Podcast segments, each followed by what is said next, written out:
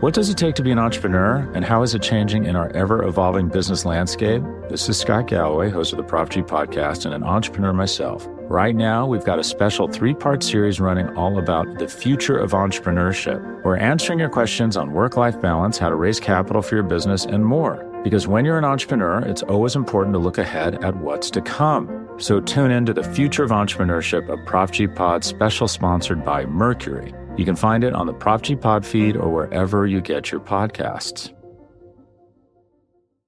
The Chicago Bears lose a tough one as they fall to the Colts in a 19 11 game that saw them carry 3 points of offense all the way into the fourth quarter. I bring on WCG's own EJ Snyder to help me walk through this harrowing game on this episode of Bear With Me.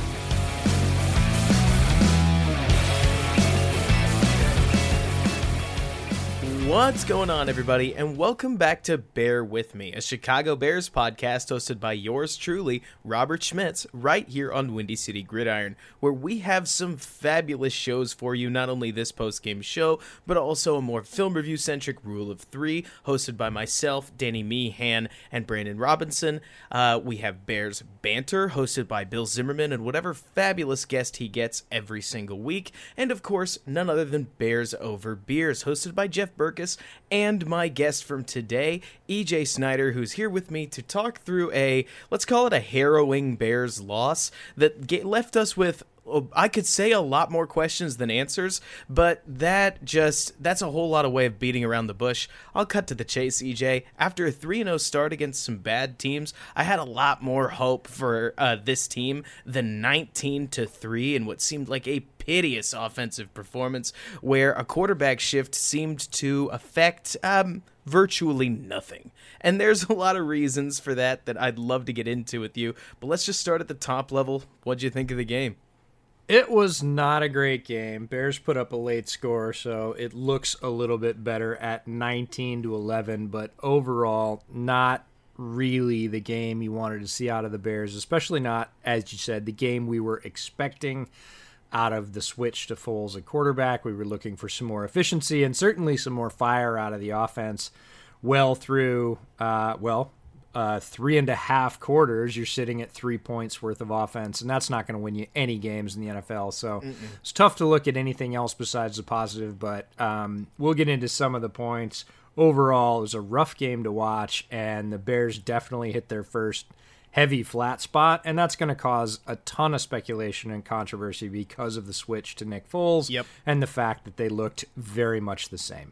And, you know, I will start with the most positive thing you could say. Now, I'm 25 years old, and that means by doing some quick calculations, this Bears season has turned me into roughly 27 and a half because it's putting years on my life in a hurry. But I'll start with something that my dad's been saying since I started following the Bears 13, 14 years ago. You are neither as good nor as bad as your last game. And as the Bears look to take on the Buccaneers this Thursday, they better hope so because this offense didn't look like it was going to win much at all. And again, there are some serious reasons for that. But it's funny because I see a whole lot of people on Twitter, Windy City Gridiron, er, Windy City Gridiron our mothership, put out a poll saying, "Who do you blame for this loss? Do you blame Foles? Do you blame Nagy? Do you blame the special teams? Do you blame the offensive line?" And it's funny because when I look at the offense, EJ, oh my gosh, nothing worked. This looked like a game where if I was going to prop somebody up, it would be Chris Ballard because the the Colts defense whipped the Bears on a man-to-man level all game long. I'm so curious to hear what you think because I saw a Bears team that couldn't run the ball, they couldn't pass block, they couldn't make a play out in open space. Their quarterback was not doing even what he does well and missing opportunities all over the field. Like it wasn't just that this Colts their defense played super good football, it was that they apparently disrupted this Bears offense enough that balls that were catchable but tough catches got dropped. The tipped interception went off Miller's hands, and if it was Trubisky, I'd have called it a bad throw. So it was a bad throw, but it was also catchable. Now it ends up caught by the other team. There were so many opportunities that this Bears offense had to put up more than three points, which is a pretty pitiful number in 2020 in the NFL. But there they were, late fourth quarter, three points on the board. I don't know. Get get into your overall thoughts. What happened on this Bears offense? How did this come to this? Yeah, nothing happened on this Bears offense today. You're right in the call that nothing worked well, and that that's top down. And the offensive line is always a place to start. The offensive line didn't look good today. They have looked good for three straight games, almost Absolutely. completely. They've had they've had some flat stretches, but in general, they've looked much more dominant than their 2019 selves. And today they got crushed, and some of that is man to man. There were a couple of plays. There's one play in particular where Montgomery got hit in the backfield, and White Whitehair was behind him mm-hmm. when he got hit. He got blasted into the backfield. But this week on Bears Over Beers, we were talking about keys to the game, and what I saw from the Colts defense was the middle's really strong. Look, they paid DeForest Buckner a billion dollars in the offseason to come in and do what he does. And he does it very well, but there are these alleys between the outside corner and the edge of the defensive line, pretty much right up the numbers where the nickel slot corner would typically play, where the Colts are a bit more vulnerable. And running it right into the middle of the teeth of the Colts defense is a lousy idea, and Nagy did it all day, and he didn't adjust. And so, is that him or the offensive line? If you know you're not going to be able to push DeForest Buckner around, do you run it into the middle of the line all day? You probably shouldn't, and he did it over and over again. There was much less creativity on offense, almost no pre snap motion, almost no motion at the snap. And I don't know if that was a Foles call of, you know, let me just set it up square and take a look what's across from me. But in terms of trends in the NFL, pre snap motion and motion at the snap are both on the rise, and they both typically help the quarterback identify which defenders are in which roles and allow them to process that information pre snap. Foles had none of that all day, and they ran what I would consider a very straight game plan, and they ran it straight into the teeth of the Colts defense. So is that the offensive line's fault or the play caller's fault? I don't know, but the end result was yuck. Oh, it's incredibly hard to argue with that. I mean, I've been really pro Nagy for a long time now, but you point out some some things that I'm not about to sit here and just pretend didn't happen. I didn't see a lot of, of, of, motion either. And frankly, to just go back to an old school point, in 2019, I know we kind of said the same thing. When nothing's working, you can't just blame all the players. Like, you can't just say, oh, it's because we don't have a, a billion all pros. And with somebody like Nagy, who's supposed to get more creative, you would like to see something. And there were some moments I'd point out, like certainly that first quarter throw to Demetrius Harris, where it seemed like he and Harris were on just separate pages, he being Foles in this case, where chemistry did seem to be an issue, and you'd hope that that would rectify itself over time. You also hope that Foles is able to make that throw to Darnell Mooney that he made on the rollout late in the game. But I, I ask myself, like you're talking about, why in the world did we run the ball up the middle against a defense who that's their best place? Like, run it away from Justin Houston or Adam, who cares, as long as you're not going at DeForest Buckner. Yet there we were, whether it was the same outside inside zone that we've been doing, and by that I actually don't just mean inside zone, I mean that the Bears have cut outside zone almost up the middle every single play that they've run it. This was this was a game plan where you didn't look you look at that and you say that offensive game plan probably beats this Colts team maybe 15 times out of 100 like if that. I mean it was it was nasty it would have taken some serious lucky breaks on defense to to play better than this and it's funny because on one hand, EJ, I want to talk about the fact that Khalil Mack drops an interception, Roquan Smith has his foot out of bounds on another one, that this could have been a tighter game, had a couple more things bounce the defense's way, but they held an NFL team in 2020 to 19 points. That's a winnable score. And against a quarterback like Philip Rivers with an offense that's got some talent on it in the Colts, that should be enough. Am I crazy here? You're not at all crazy, and this is a very Chicago thing. We we get a little bit callous to it. Um, objectively, when you look at other teams, the balance of blame uh, when they're not playing well tends to fall on units equally, or the unit that really is screwing up. We see unbalanced teams that have tremendous defenses and lousy offenses, or tremendous offenses and defenses that you know can't hold water And typically the blame falls in the right place. In Chicago, the defense plays very, very well. Like you said, less than 20 points. If you're going to hold a modern NFL team to under 20 points, I probably say you should win about three times out of five. But it's the Chicago Bears. So everybody says, well, you know, the defense could have, and yeah, the defense could have for sure. You mentioned a couple plays they left on the field. There were others that they left on the field, but they held pass interferences, the middle run. defensive backs that gave up those really excellent catches from the Colts that were contested. You could pick and choose at about seven plays that probably take, and I'm not kidding here, 10 to 12 points off the board for the Colts and say, see, could have been 7 to 11. But that seems like nitpicking at its core it's foolishness because you can do that to the defense all day long, but you better be doing it to the offense because this offense put up three points through well over three and a half quarters, and that is not going to win you any NFL games. That is going to win you zero out of five games. If you hold the other team to under 20, I would say you win three out of five. If you score three, you win zero out of five in this league. There is no mm-hmm. way in the modern NFL era that you win with three points. So let's put the blame squarely where it goes and say the offense didn't hold its water today for a multitude of reasons, but they're on the hook for this, not the defense. And to your point, I'll call it what it is. And this is probably the most pundity thing I've ever said in my career. But I'm going to say it anyways, EJ. So bear with me. Oh, I know. I can't uh, wait.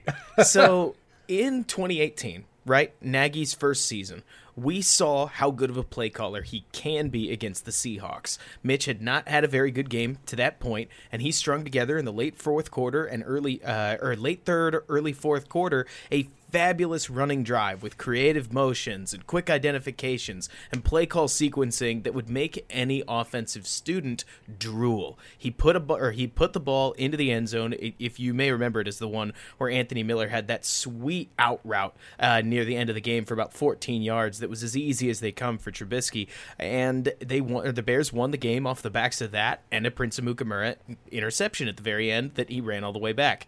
In this one, honestly, if I picked apart the play calling, you almost feel like Nagy just gave up and said, "Well, this this team's not going to score against this defense, so uh, we might as well just run just about anything because." Uh, I mean, maybe we'll hope and pray for some yards. Like, sure, sit in the back and throw a deep one to Cordarrelle Patterson, even though we know that it's cover two and we know that there's a safety sitting back there. Why not just see how it goes. We we can't hold a pocket. We can't run the ball up the middle, which is really the only two things that I'm looking to do here. So like I I have been very pro Matt Nagy. I really have. And over time I've seen a lot of reasons to be pro Matt Nagy, but this one this was a bad game. Like like you're saying, I don't yeah, know if this he... was Foles' idea, but this uh, you you could go back and look at the offense and it's like if the Colts defense isn't even that good, we made them look that way today they looked unstoppable based on what we were doing.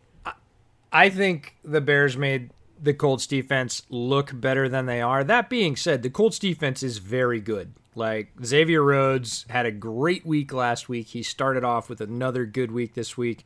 That interior line uh, has been playing very well. Darius Leonard went out of this game, and I thought, oh, here's your chance to is. exploit those middle crossers.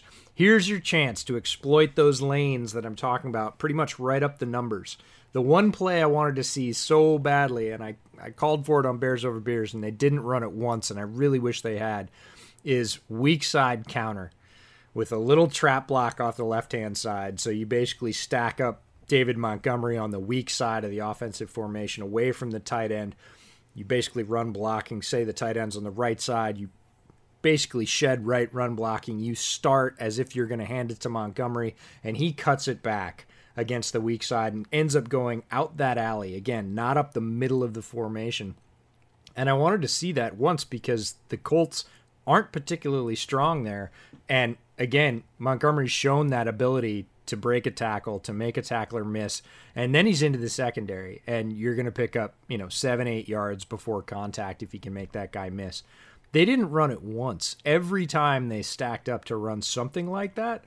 And the passing variant of that is running a stack of two to three wide receivers again in a sort of heavy slot alignment and having one of them angle slightly in up off the numbers. Not quite a slant, not quite a post, right in between. And there's a weak spot in the Colts defense right there. And apparently none of the Bears saw it on tape. And they ran very few plays that way. And once Leonard went out, I was like, crossers, crossers, crossers. Their other linebackers are not fast enough to keep up with crossers. And, and the Bears have a myriad of good slot players. And they didn't do it. They just didn't do it. And it was like, uh, come on, guys. And then what what kills me is yeah, the Colts go into a bit of a prevent at the end, but suddenly the Bears offense starts to function. Right? Big chunk yards come off the board. A Rob gets his big catches. All of a sudden, we're right down, and he makes a great catch at the pylon, gets his knee in, touchdown. And I'm like, Bang. great. Two minutes to go in the game, too guys. Little, too, too little, too late. Mm-hmm. I mean, it, it stunk too because like my little brother texts me. He immediately goes, "Gosh, it's a huge bummer we couldn't get the ball back there because it really looked like our offense could have scored the second touchdown." And I'm like, "Yeah, I mean that's the point of the prevent defense. Like, there's nothing wrong with being hopeful, but again, that's why this reminded me a lot of that uh, the game against New Orleans last year where the Bears just got shutterboxed on offense. They were destroyed. And then at the very end of the game, Mitch Trubisky and the Bears came out and they scored two touchdowns. EJ, they got a. I mean, all we really did was run out of time. You know, like if they if there was a fifth quarter, it would have been a Bears runaway. But well, that's not how it works. It's a game designed around that's four. Never how it works. And the thing I put on Twitter that kills me is I said if we'd run both Bears quarterbacks out in basically generic unis that had no numbers and just said quarterback on the back, would you have noticed the difference today? And the answer is no. Not we really. had the exact same thing. We had a slow start. We had a good drive in the second quarter where Foles strung it together and moved the Bears down the field where they got the field goal that they ended up with. They should have ended up with more, but that was the one drive. Trubisky usually strung that drive together as well. The one, oh, they're moving drive. Oh, he he had a 20 yard mm-hmm. scramble to keep the drive alive. This is what hey, it could be. Look at drive. this.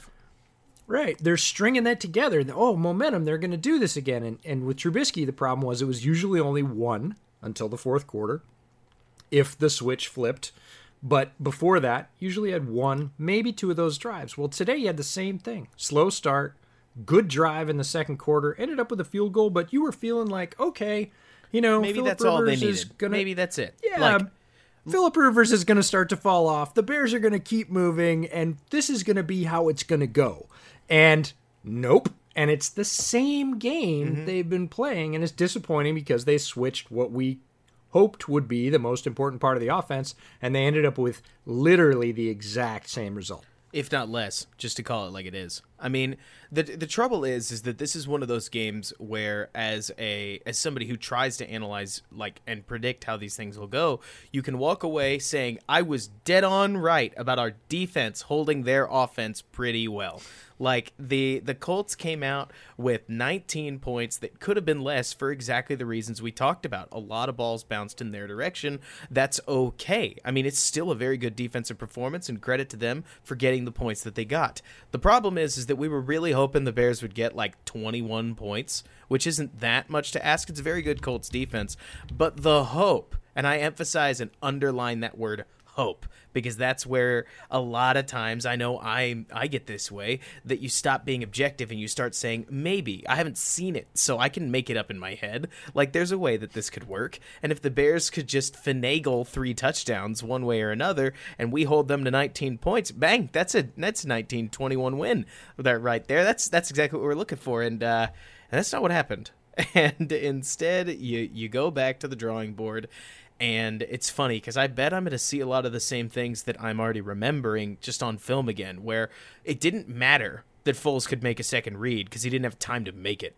And the moments that he did like have an opportunity on his first read, a lot of times his mechanics were kind of all over the place. And who knows? Maybe some of that is rust. We'll never know because of the lack of an off season on a brand new team. Maybe some of it was chemistry, but let me just paint him with the same brush I would take Trubisky. It wasn't good enough and the opportunities that were there weren't cashed in on. The play calling didn't seem to bail anything out. It felt like we showed the worst side of an already bad offense, and it was it was one of those things that you look at.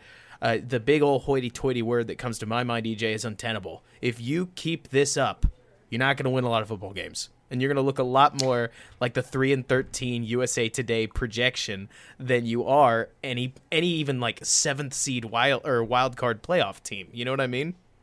Yeah, they're going to have to change a lot from this game, but strangely not all that much from the first 3 games, and that's why early season in the NFL is always unpredictable.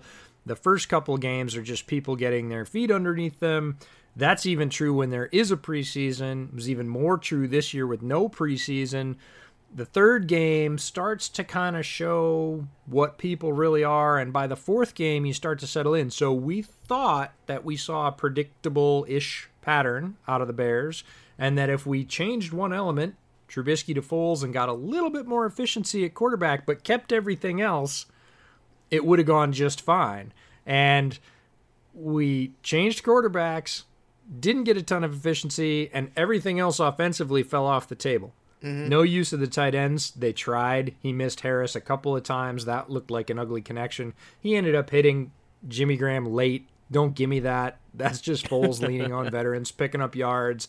I got it. But when it counted, again, no throws to the tight end. Mm-mm. Cole Kmet looked severely overmatched in blocking or passing. Um, hasn't really shown anything yet. Doesn't mean he won't. Just means so far has not been a terribly hot start. Offensive line couldn't block. They were getting pushed around, even on their that sort of outside zone blocking. Pants. They didn't look like they were picking up their guys. To your point, that's like the one play call I'll defend. It's fourth and one and a half, and the Bears line up under center. They give it to the biggest guy on their team, running outside zone to the right, where Germain Ifedi, your better blocker, Bobby Massie, com- compared to the two tackles, that's where you want to go if you're trying to run your best running play to to grind out that last little bit of yardage. And they just got destroyed. The guys that have been carrying the water for this team, James Daniels, Cody Whitehair, Germain Ifedi, that interior offensive line, they got their lunch money taken from them. And I mean, the hope is walking away from this game that you say this was a terrible matchup that you say the like DeForest Buckner and the rest of that interior Colts team was going to destroy the Bears at what they're best at. That on the other side of the ball, Akiem Hicks and a Bears defensive line that's pretty good was going to have to play great ball against the Colts' strength, their offensive line. That once it was a battle lost in the trenches, that chances are it wasn't going to go well, and an immobile Nick Foles was going to have to play with his hair on fire to overcome it obviously he didn't. Uh, he played he played very compared to the hair on fire thing. He was quite damp. Uh, but it's a week to week league, and it like to just try to spin the coin in a positive direction here, EJ. And please, please tell me if I'm just being positive. The Bears still get a Buccaneers team that played a tough, tough game without Chris Godwin on a short week and they have a 43 year old quarterback, and the hope would be that maybe, just maybe, he can't shake off all that NFL wear and tear by Thursday night. And if this team that came out and played the Colts plays that Buccaneers team, this will be over in short order. But, and I know you know this, come December, it stops mattering what the wins and losses looked like. It starts in mattering how many of each you have. And if the Bears walk out of Thursday 4 and 1, it's still a good start even with a terrible loss to the Colts, right? If if yes, if I think that's true. However, if you look at this Bucks team, they are starting to hit their They're stride. clicking. They had their struggles early, but Brady predictably is cleaning up the mental struggles. He's cleaning up the things that we are talking about with Nick Foles in terms of rust or um, unfamiliarity with a new receiving corps. He missed on those throws in week one, in week two. He started to hit him in week three. In week four, he's hitting him more often. And you can't expect that Tom Brady, 43 or not, is going to continue to miss. And he's not. He's starting to clean it up. He is a legendary competitor and perfectionist in terms of not missing on those opportunities. And really, the Bucks are trending in the opposite direction in terms of execution. So the Bears have got a very tough out coming on a short week, and they're going to have to change almost everything. If you look at the Bucks game from this week and last week, you're going to say, "Nah, just keep doing more of the same." If you look at the Bears game from this week, you go, "Ah, yeah, throw that whole film in the garbage and let's start over. Let's do some things that we did in week 1, in week 2 and week 3 and see if we can get back to that creativity mm-hmm. to that driving off the line to our corners playing extremely well early. They played okay late. Um, Eddie Jackson missed a tackle in the secondary. That's been more of a Tashaun Gipson thing, but uh, everybody sort of contributed. Roquan came on late in the game, played really well. I do have some serious questions about our good friend, former Cowboy Robert Quinn, because mm-hmm. he has been uh, kind of on a milk carton largely uh, throughout the first quarter of the season, and uh, it's a lot of money to be on a milk carton. Barkevious Mingo is outplaying him right now, and that's something you couldn't have paid me to think I was going to say in the offseason. But it's true right now, and it's not that Mingo's playing tremendously well. He's playing solidly and making contributions, and Quinn has been a ghost for most of his tenure. So all of those guys are going to have to turn it around. Uh, the execution's going to have to be much better. The offensive line cannot have a performance like that. If they do, they'll be out of this thing in a quarter and a half. Brady will put his foot on their throat, and that will be the end of it. Mm-hmm. Well, EJ, that's great points all around. All I keep thinking about is that we are a little bit late on me doing this, so let's step aside for a hot second and we'll give our sponsors a chance to get their word in. What does it take to be an entrepreneur, and how is it changing in our ever evolving business landscape? This is Scott Galloway, host of the Prop G podcast, and an entrepreneur myself. Right now, we've got a special three part series running all about the future of entrepreneurship. We're answering your questions on work life balance, how to raise capital for your business, and more. Because when you're an entrepreneur, it's always important to look ahead at what's to come. So tune in to the future of entrepreneurship, a Prop G pod special sponsored by Mercury. You can find it on the Prop G Pod feed or wherever you get your podcasts.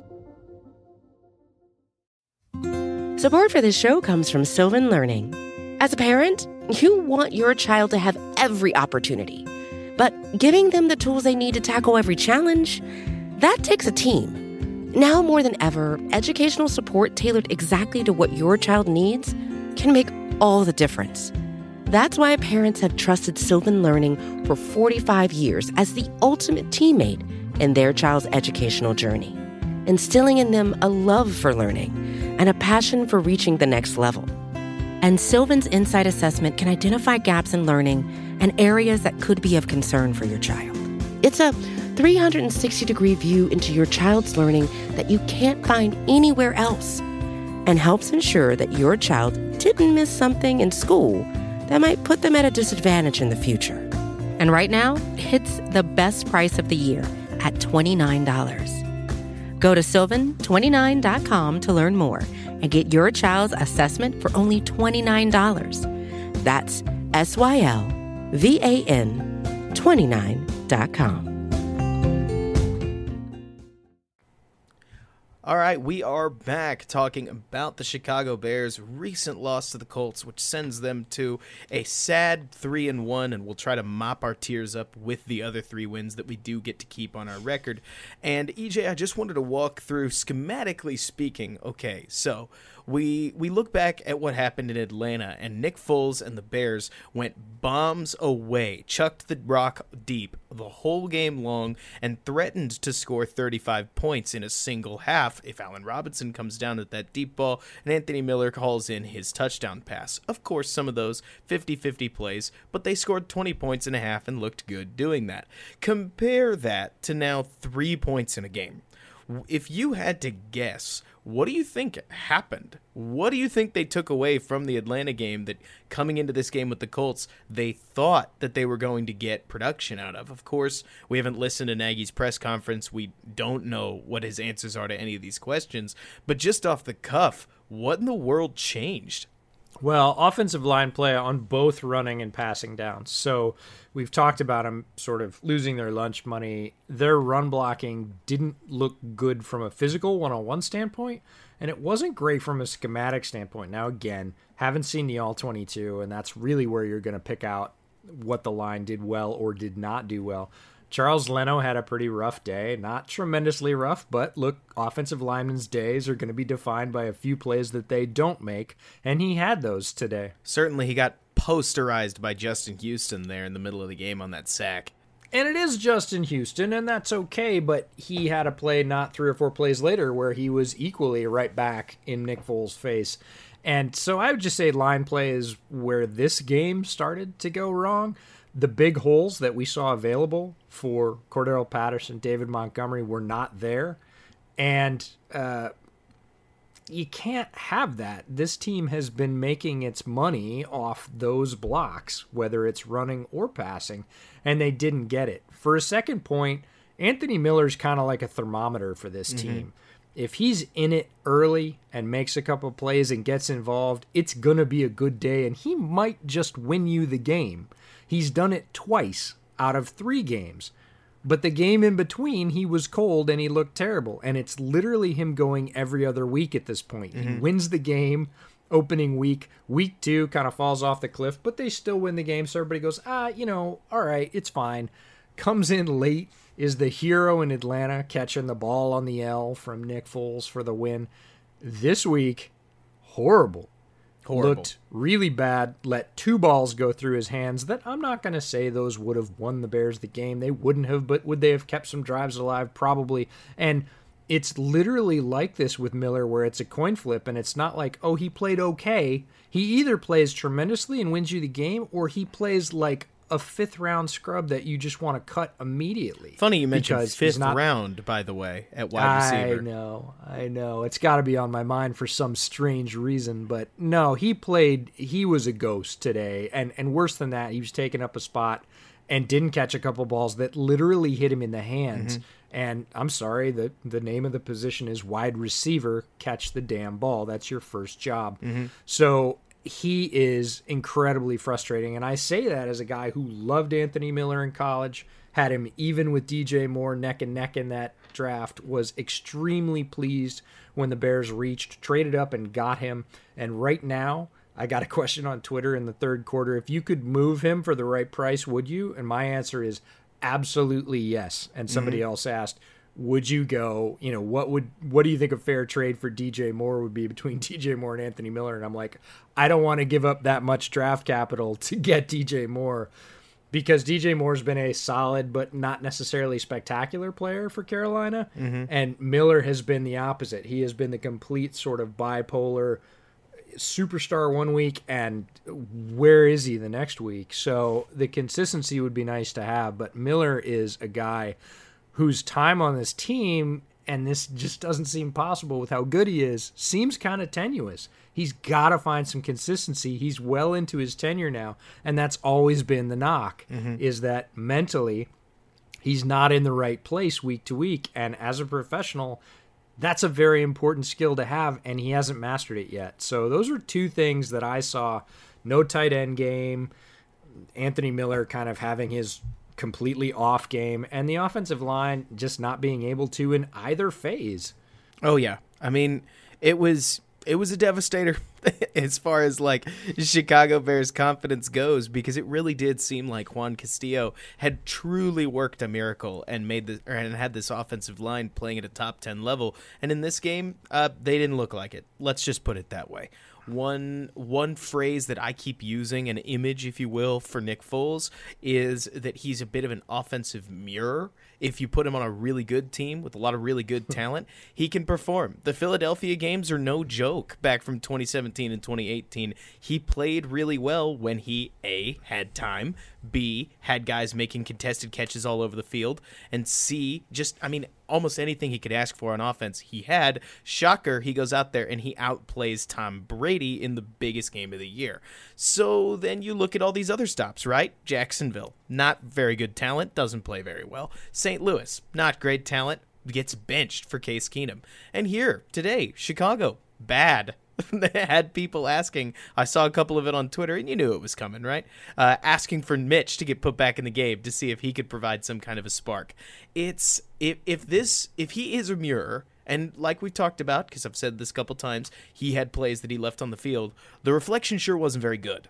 And that's something that I would love to see improve, whether it's Mag- Matt Nagy working some magic, breathing life into an offense that could desperately use it, or Allen Robinson and Jimmy Graham and the rest of what the offense does have in terms of weaponry, making plays that match Darnell Mooney's uh, very acrobatic grab there in the second quarter that really seemed to spark a lot of offensive uh, push down the field.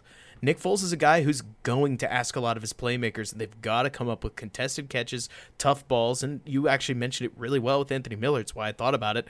Those super tough catches where, yeah, the ball's probably too far out in front, or yeah, the ball's probably behind you and could have easily been in stride, but it did hit you in the hands, and you'd like to see him catch it anyways at the NFL level. It's it's definitely the one that or the kind of game that leaves you in a tailspin as far as what the Bears do from here. But at the same time, it I'd like to sp- to flip the coin over. There's nowhere to go but up. do you think at least it gets better against Tampa Bay? I hope so. And again, if I'm writing a script against Tampa Bay, I've got to go back and watch the Tampa Bay game from today. But I've watched their other games this year. Um, I want to see again kind of how that curve is going if they continued to ascend and started to hit on a few of the things that maybe they missed in week 1 and week 2. Definitely saw that in week 3. But again, going back and watching last week's Colts game, if I'm offensive game planning for a team, I'm going to look at the things that they didn't do well, the holes they do have. Where can I exploit? It's a matchup league. And I'm not sure where that falls in the Tampa Bay defense because we really are talking for the most part about the Bears' offense here. The defense is playing pretty well. As we said, Tampa Bay versus Tom Brady is always going to be a tough challenge for them, but I'm much less worried about them.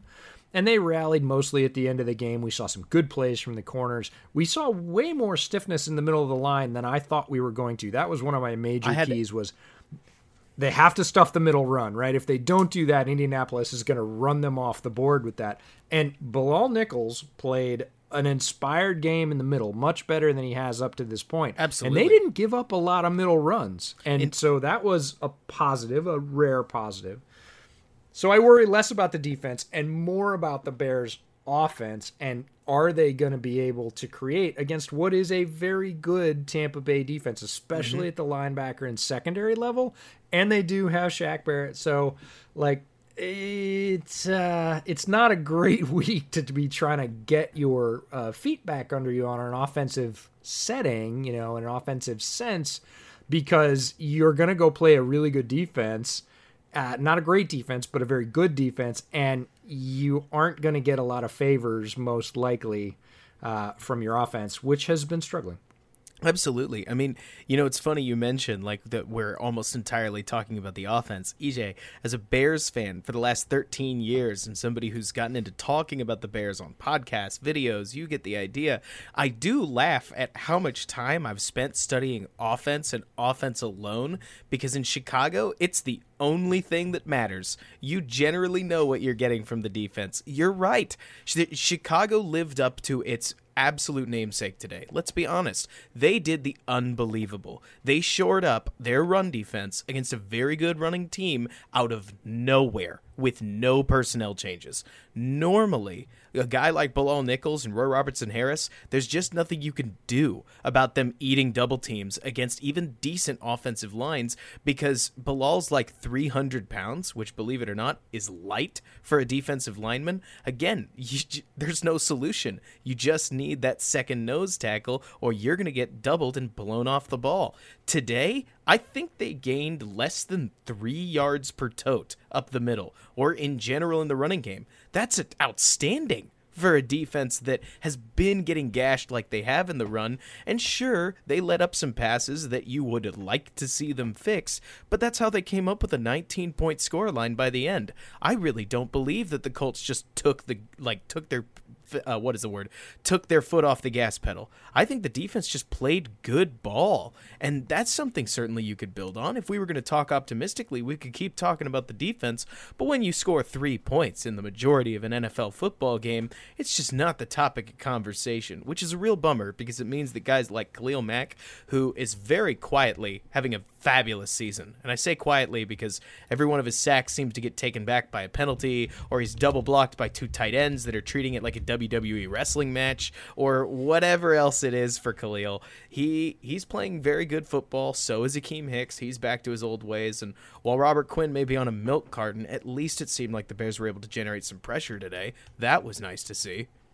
Yeah, I fully agree. But you know, looking at this Bucks defense they've got talent at every level, and they've got Devin White, who was their first round pick last year, and Lavonte David, who is incredibly underrated every year. He's one of the top inside linebackers in the NFL. Again, you've got Shaq Barrett rushing off the outside. We all know what he did last year. Their corners are very tough, and Carlton Davis and Sean Murphy Bunting. Um, Antoine Winfield Jr. was a target of mine, uh, a rookie this year out of Minnesota, who is playing uh, very well in the early season. We'll just leave it at that. And Jordan Whitehead, who's not bad at the other safety. Uh, they've got Jason Pierre-Paul, who could still make some noise at the other outside linebacker spot. They got Vita Vea and Ndamukong Suh on the inside. So they're beefed up. You know, if you're if you're looking for holes in that defense, at least in the starting defense, you're not gonna find a lot. That's a very good lineup. That's playing pretty well. Now, is it playing, you know, top five ball? I don't think so. Is it playing top 10 ball? It very well might be. Is it in the top half? Oh, for sure. And the Bears offense right now doesn't look like it could topple anybody in the top two thirds. So it's going to be a rough matchup. They're they're going to have to do everything better and catch breaks, and they're not going to be able, I don't think, to go for that full staple of the chuck it ball because right. Carlton Davis and Sean Murphy Bunting are tough corners. They play very physically.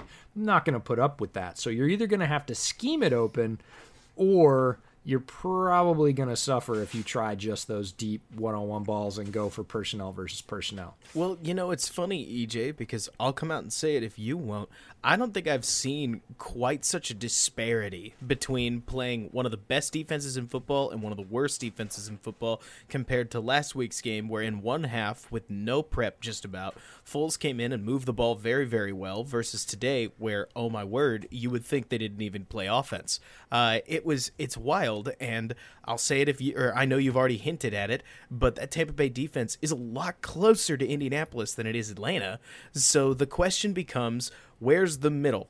Like, is Atlanta just so bad that all bets are off and any team can do anything against them? Maybe. Certainly, we'll see this evening, or I think it's tomorrow evening, as they play Green Bay and Aaron Rodgers shoots for 60 points. But uh, as far as what this Bears offense can do, Where's the threshold? What defense is too good for them to do anything? And at some point, like you've mentioned, wouldn't you hope that your very smart offensive mind head coach can come up with some way to almost trick 14 points onto the board so at least the defense has something to keep grinding for? I just totally get what you mean that there's a lot of blame to be tossed around today. And sure, you could put it all on execution and give the coach a pass.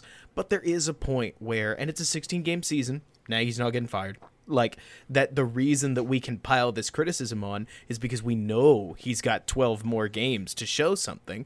But uh, yeah, I mean you hope for more than what they gave today. That's that's to say the least. Yeah, but through the first 3 games of the year, I was pleasantly surprised I know. with his variety, his creativity, uh, his ability to put players in positions to succeed. And that sounds super basic and incredibly simple, but a lot of coaching staffs don't do it or don't do it as much as they could.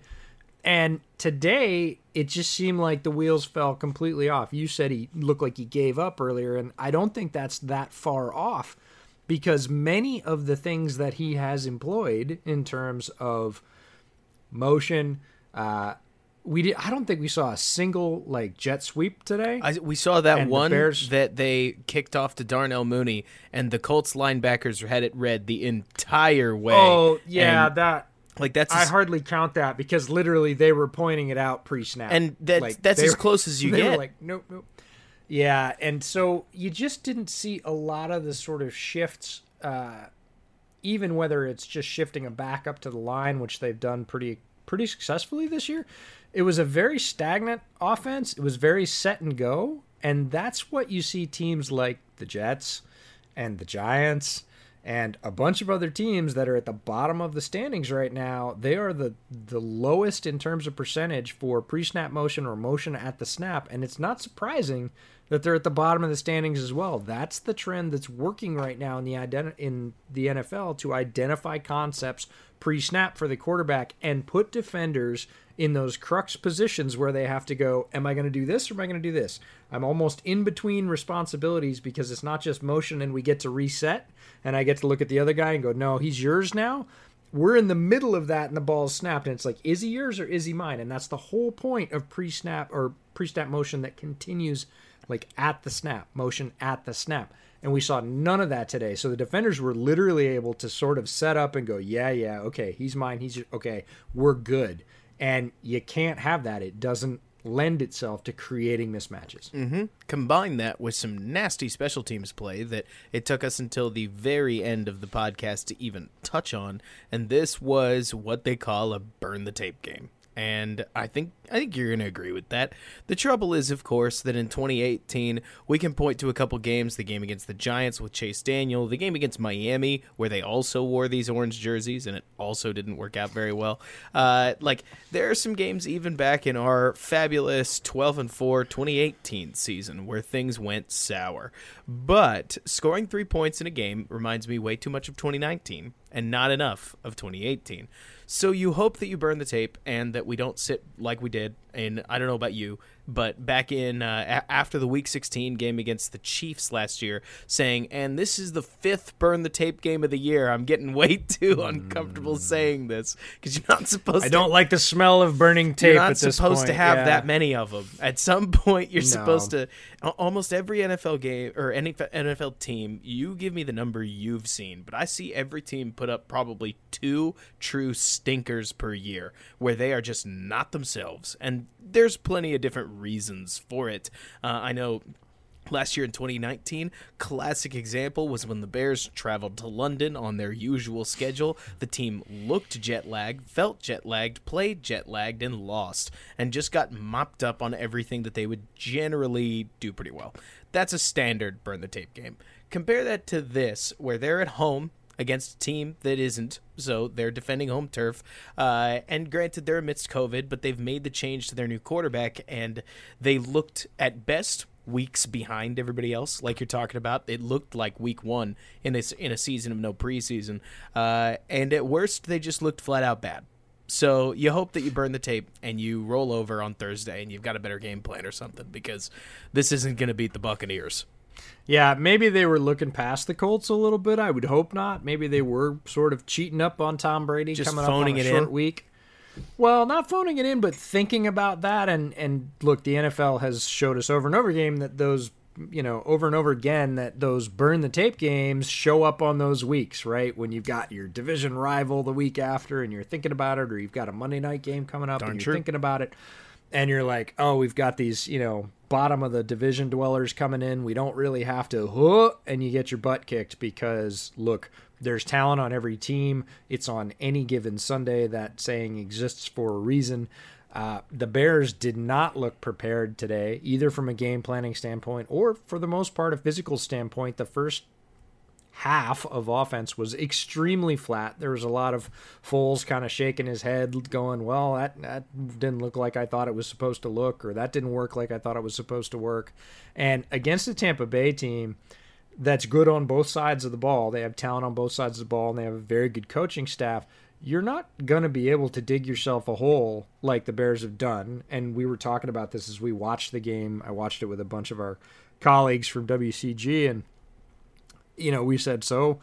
At this point, it's kind of tune in in the fourth quarter and see how deep a hole the Bears are in, and see if they can score. Like that's the that's the modus operandi for this 2020 season, and they're not going to be able to do that against Tampa Bay. If they give themselves a really decent hole through the first two two and a half quarters, they're not going to win that game. They're not going to come charging back and throw up three touchdowns late against that defense. It's not going to occur. So you better come out, and I would love to see, at least in the scripted drives, which is typically the first two drives for an NFL team, I'd like to see some motion, some positive plays, some chunk plays, some movement of the offense, some energy that made you say, "Oh, look at that! They're moving the ball against Tampa Bay. They have some positive plays there. We have some hope. Like Foles is charged up.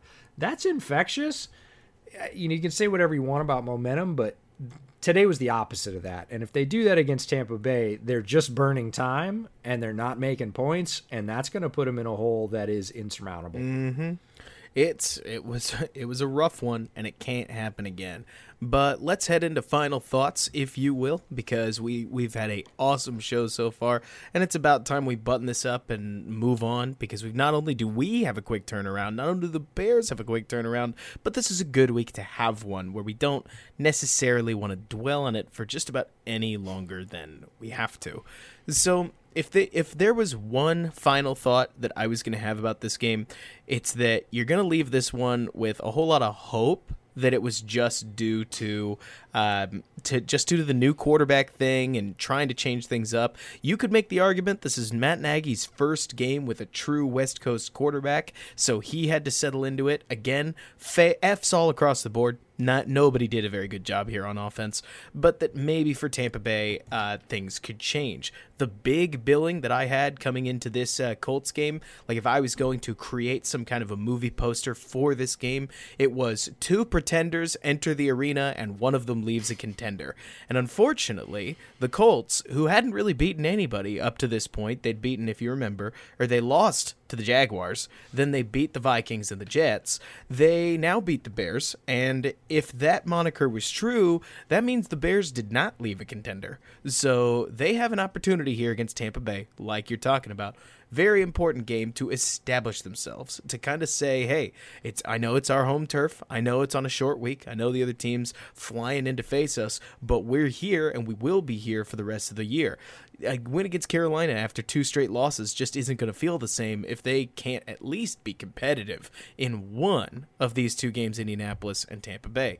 So I don't want to put too much on this because I've been down this road with the Bears before. It's rarely positive, but there's a lot of emotional stock in this game against Tampa Bay where it's a good team. It's a very good team.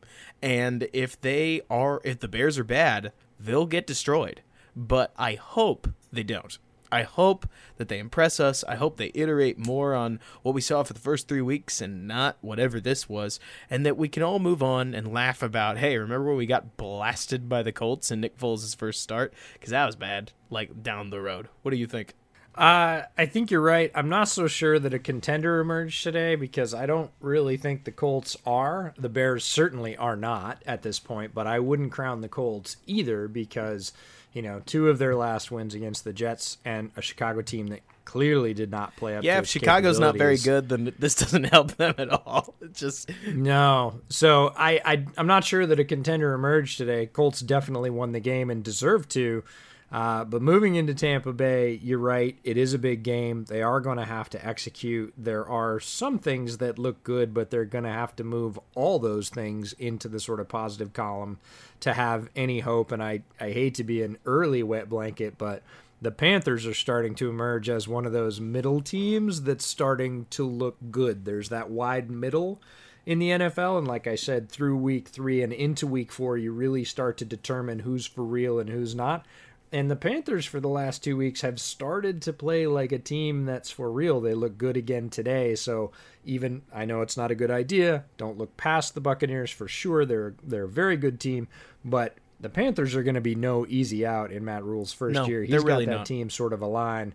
So there's a couple, you know, we thought in the beginning of the year this might be a little bit of an easier stretch for the Bears. It's turning out, as all seasons do, everything shifts. It's a new game every year, a new team every year.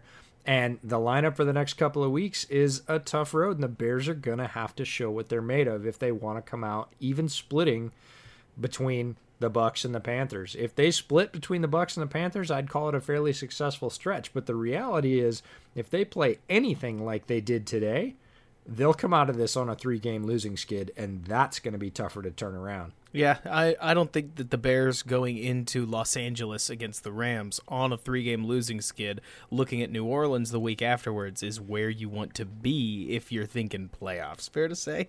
Oh, very fair to say. I would say that is a, a not great scenario. And again, things shift every week. We saw it shift very dramatically this week with the sort of fall rise of COVID and games starting to be displaced and prolonged and whatever else it's we don't know what's going to happen two or three weeks from now but if you say everything's the same as it is today which is not a guarantee that you want to march in and face McVay and goff who are playing who took buffalo to the wire and buffalo's a very good team this year Very good. or new orleans who is riding alvin kamara 100% and he is running at 110% right now so you know, and they have a very good defense. That's not what you want to come into saying, we really need a win, guys, right? If we haven't been able to leverage one out of the last three games, of which people thought at the beginning of the year, two were probably quite winnable. If you come out of this on an 0 and 3 skid, the outlook for the rest of the year is very, very different. It changes in a hurry. Well, EJ, that's about all the time we have. You have been awesome. It's always great having you on the show. Go ahead and let everybody listening know where they can find you and your work online. Yeah, absolutely. So, like Robert said at the top of the podcast, you can definitely find me on Windy City Gridiron, my other podcast, Bears Over Beers, or my side project with Brett Coleman, Bootleg Football, which you can find on all major podcast outlets Fabulous or show. on YouTube. Yeah, we're having a lot of fun with that one, and it's growing. Some great fan interaction. Get to talk about the whole NFL on that one, so it's it's great fun. But yeah, always a pleasure to be on. Thanks for having me. It's great to do the wrap up. Absolutely. Thanks so much, EJ. I will talk to you soon. And folks, that's going to do it for this one. Tough game, but we will be back with you this next coming Thursday as the Bears take on the Buccaneers, and I'll be right here with you after the game to break it down. If you like what I have to say, feel free to go follow me over on Twitter at Robert K. Schmitz. That's R O B E R T K S C H M I T Z, or on YouTube at Run Pass Opinion, where every Wednesday night, and who knows, maybe we'll bump it up because of Thursday's game. I'll be going through the latest Bears game on film, live, ready to answer questions. If you like what EJ has to say, make sure you go check out his work online. He and Brett Coleman are fabulous. But until next time, Bears fans, bear down, and thanks so much for bearing with me.